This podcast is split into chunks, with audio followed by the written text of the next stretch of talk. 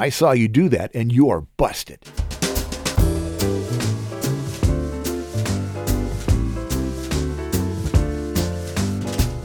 This is the LifeSpring Family Audio Bible, and coming to you from Riverside, California, podcasting since 2004, I'm your OG award winning Godcaster, Steve Webb.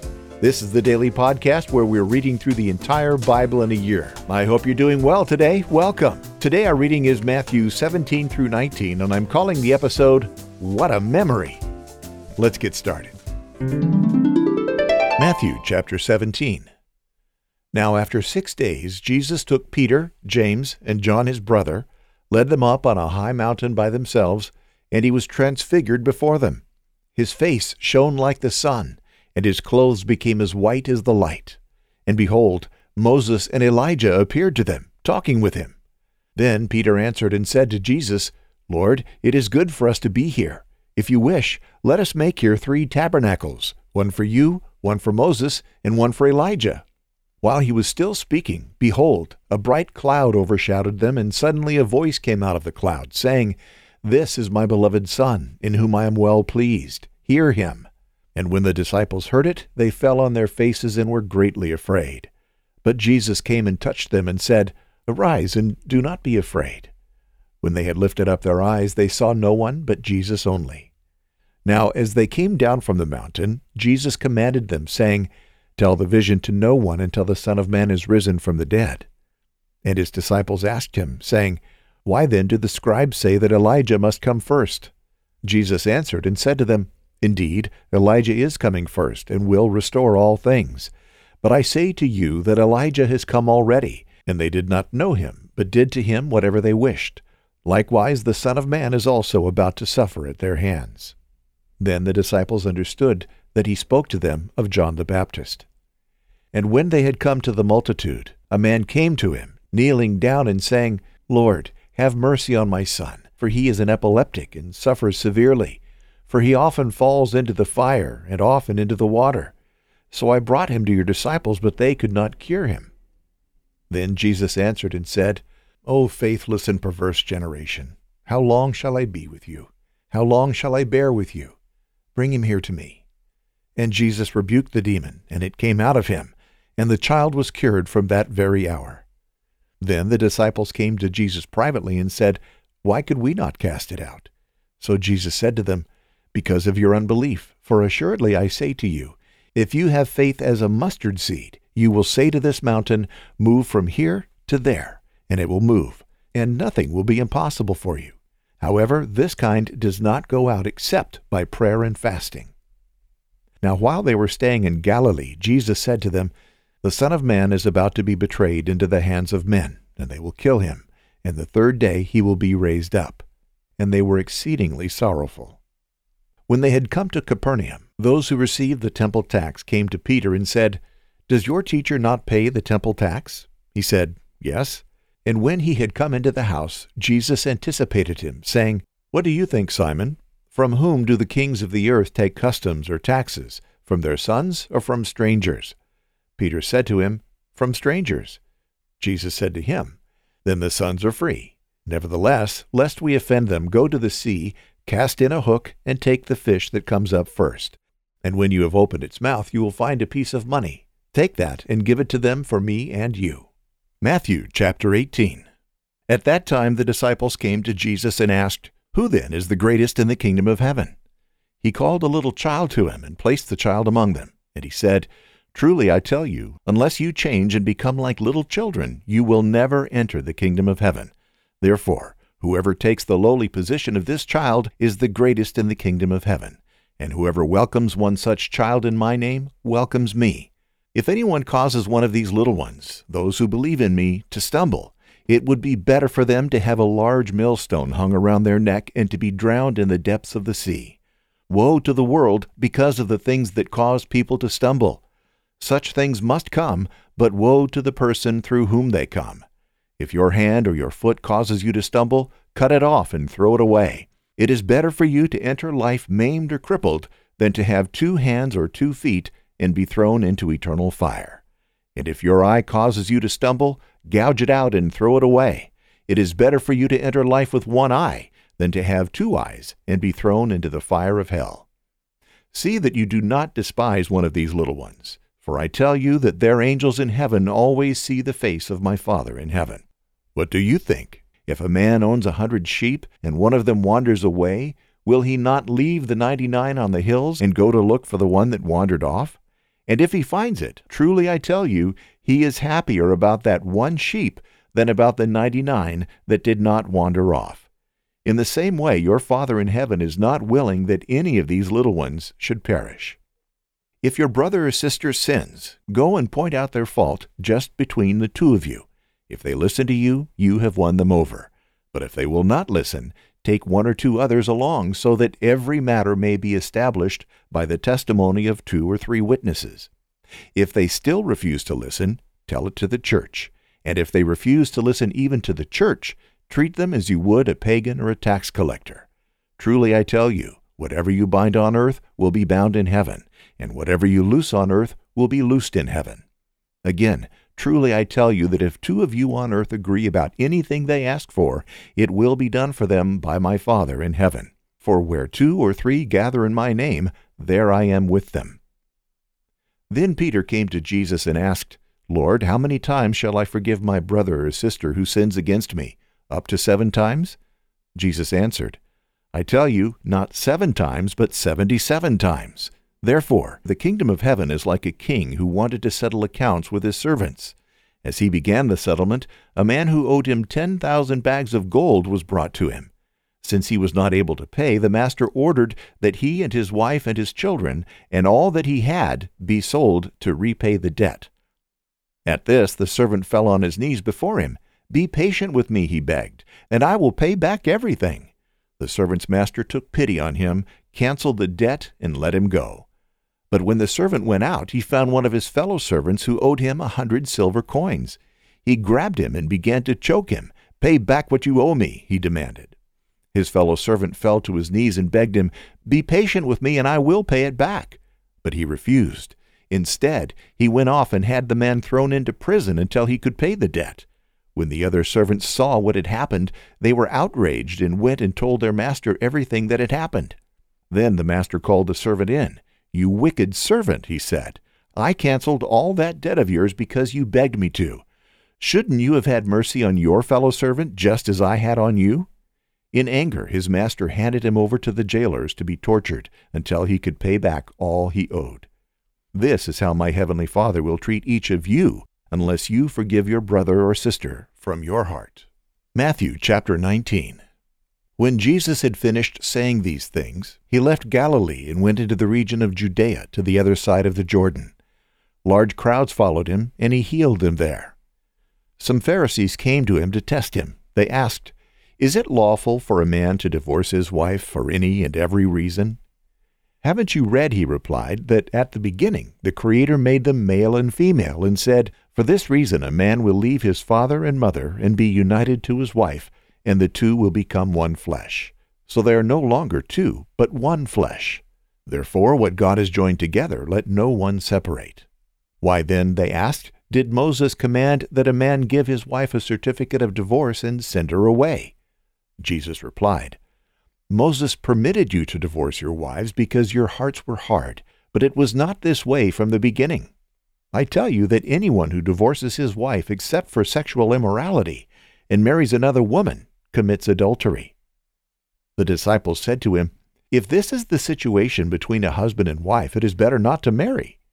Jesus replied, Not everyone can accept this word, but only those to whom it has been given. For there are eunuchs who were born that way, and there are eunuchs who have been made eunuchs by others, and there are those who choose to live like eunuchs for the sake of the kingdom of heaven.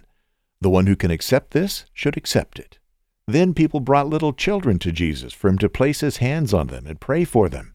But the disciples rebuked them. Jesus said, Let the little children come to me, and do not hinder them, for the kingdom of heaven belongs to such as these. Then he placed his hands on them and went on from there. Just then a man came up to Jesus and asked, Teacher, what good thing must I do to get eternal life? Why do you ask me about what is good? Jesus replied, There is only one who is good. If you want to enter life, keep the commandments. Which ones? he inquired. Jesus replied, You shall not murder, you shall not commit adultery, you shall not steal, you shall not give false testimony, honor your father and mother, and love your neighbor as yourself. All these I have kept, the young man said. What do I still lack? Jesus answered, If you want to be perfect, go, sell your possessions, and give to the poor, and you will have treasure in heaven. Then come follow me. When the young man heard this, he went away sad, because he had great wealth. Then Jesus said to his disciples, Truly I tell you, it's hard for someone who is rich to enter the kingdom of heaven. Again I tell you, it is easier for a camel to go through the eye of a needle than for someone who is rich to enter the kingdom of God. When the disciples heard this, they were greatly astonished and asked, Who then can be saved? Jesus looked at them and said, With men this is impossible, but with God all things are possible. Peter answered him, We have left everything to follow you. What then will be there for us? Jesus said to them, Truly I tell you, at the renewal of all things, when the Son of Man sits on his glorious throne, you who have followed me will also sit on twelve thrones, judging the twelve tribes of Israel. And every one who has left houses, or brothers, or sisters, or father, or mother, or wife, or children, or fields, for my sake, will receive a hundred times as much, and will inherit eternal life. But many who are first will be last, and many who are last will be first. Today I'm going to comment on chapters 17 and 18. Now, in chapter 17, Jesus takes Peter, James, and John up on a high mountain, away from everyone else. I think he took these three for a reason. Peter was always the most outspoken. James would be the first of the apostles to be martyred, and James's brother John was the one whom Jesus loved and who would be with Mary at the foot of the cross. Also, according to Old Testament law, two or three witnesses were needed to confirm a testimony. Three witnesses are obviously better than two. Now, knowing what would soon be happening to him, Jesus wanted these three to see him in his glory. He knew that they would need this memory to carry them through in the dark days ahead and in their mission to proclaim the good news. Not only did they see Jesus in his clothing shine, but they heard the voice of God say, This is my beloved Son, in whom I am well pleased. Not to mention seeing Moses and Elijah. Jesus knew that with this memory they would be encouraged. We have the written word. All they had were memories of what they saw and heard. What a memory! What a powerful event to think back on. Let's talk a little bit now about chapter 18. There are a lot of people who seem to be unaware of what Jesus said in regards to judging others. Let me read what Jesus said again. If your brother or sister sins, go and point out their fault, just between the two of you. If they listen to you, you have won them over. Now, I can hear some of you saying, but Steve, in my translation it says, if your brother or sister sins against you. And you'd be right. Many translations do include the words against you. And when those words are added, the meaning of this passage changes, doesn't it? After all, if you sin against me in some way, it's only logical that I would have the right to bring it to your attention. So, why do some translations leave out those two words and why do some include them? Well, I did some digging in my library and found that in the original Greek, the words against you are not included. So that would seem to indicate that Jesus said, If your brother or sister sins, go and point out their fault just between the two of you. But being the careful sort when it comes to Bible study, I looked up some similar passages. For example, Luke 17:3 says, "So watch yourselves. If your brother or sister sins against you, rebuke them, and if they repent, forgive them. Well, I looked up the Greek for this verse, and guess what? Against you is not there. Galatians 6:1 says, Brothers and sisters, if someone is caught in a sin, you who live by the Spirit should restore that person gently, but watch yourselves, or you may also be tempted. So it looks like we might have a trend here, doesn't it? But again, being careful, I called my brother in law, who is a pastor, to ask this question. And together we looked at the language and found that against you is not in the original Greek. Some translators do include the words in parentheses, which means that they are implied or perhaps added later.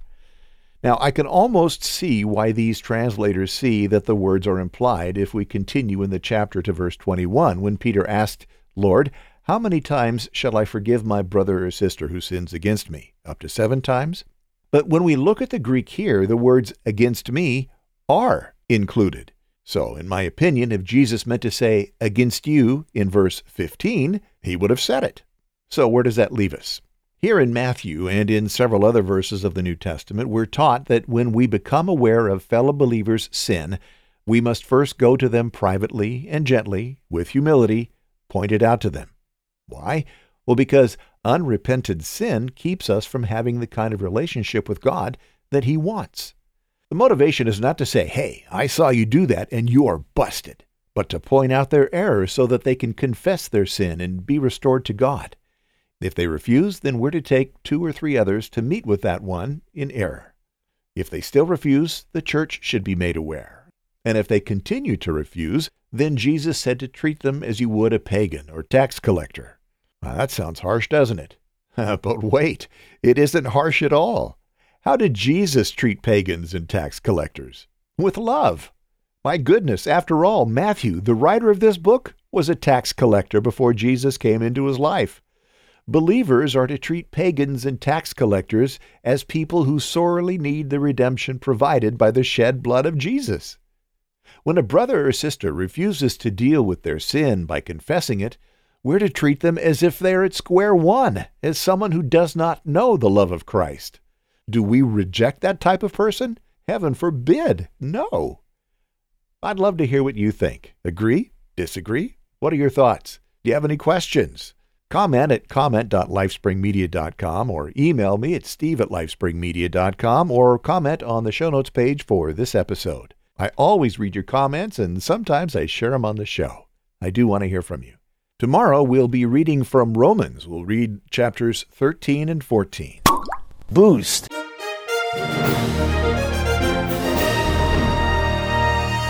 This day in church history, October 16th, 1701.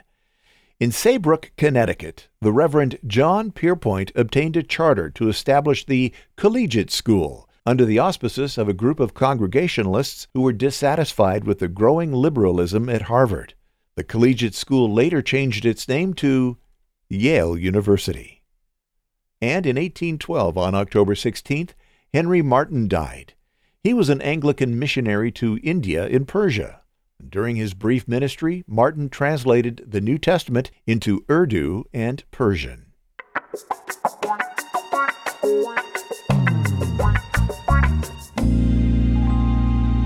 I'm so thankful for those of you who are faithful with your giving, either through streaming sats, boosting, or with dollars. Without you, the show cannot go on seven days a week, and I thank God for you. Now, if you've not yet donated, please consider it.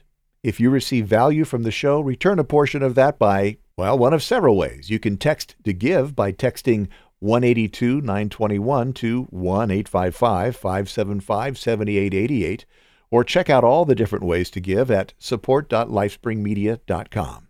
When you give, you're helping to spread the good news of a risen Christ. God bless you. Well, it's a quiet day in the prayer request department. If you'd like to send a prayer request, I'll pray for you in my daily private prayer time and we'll pray together on the show. Go to prayer.lifespringmedia.com. Well, it's a bit of a short show today. Until tomorrow, may God bless you richly. Thank you so much for being here. I enjoy our time together. My name is Steve Webb. Bye.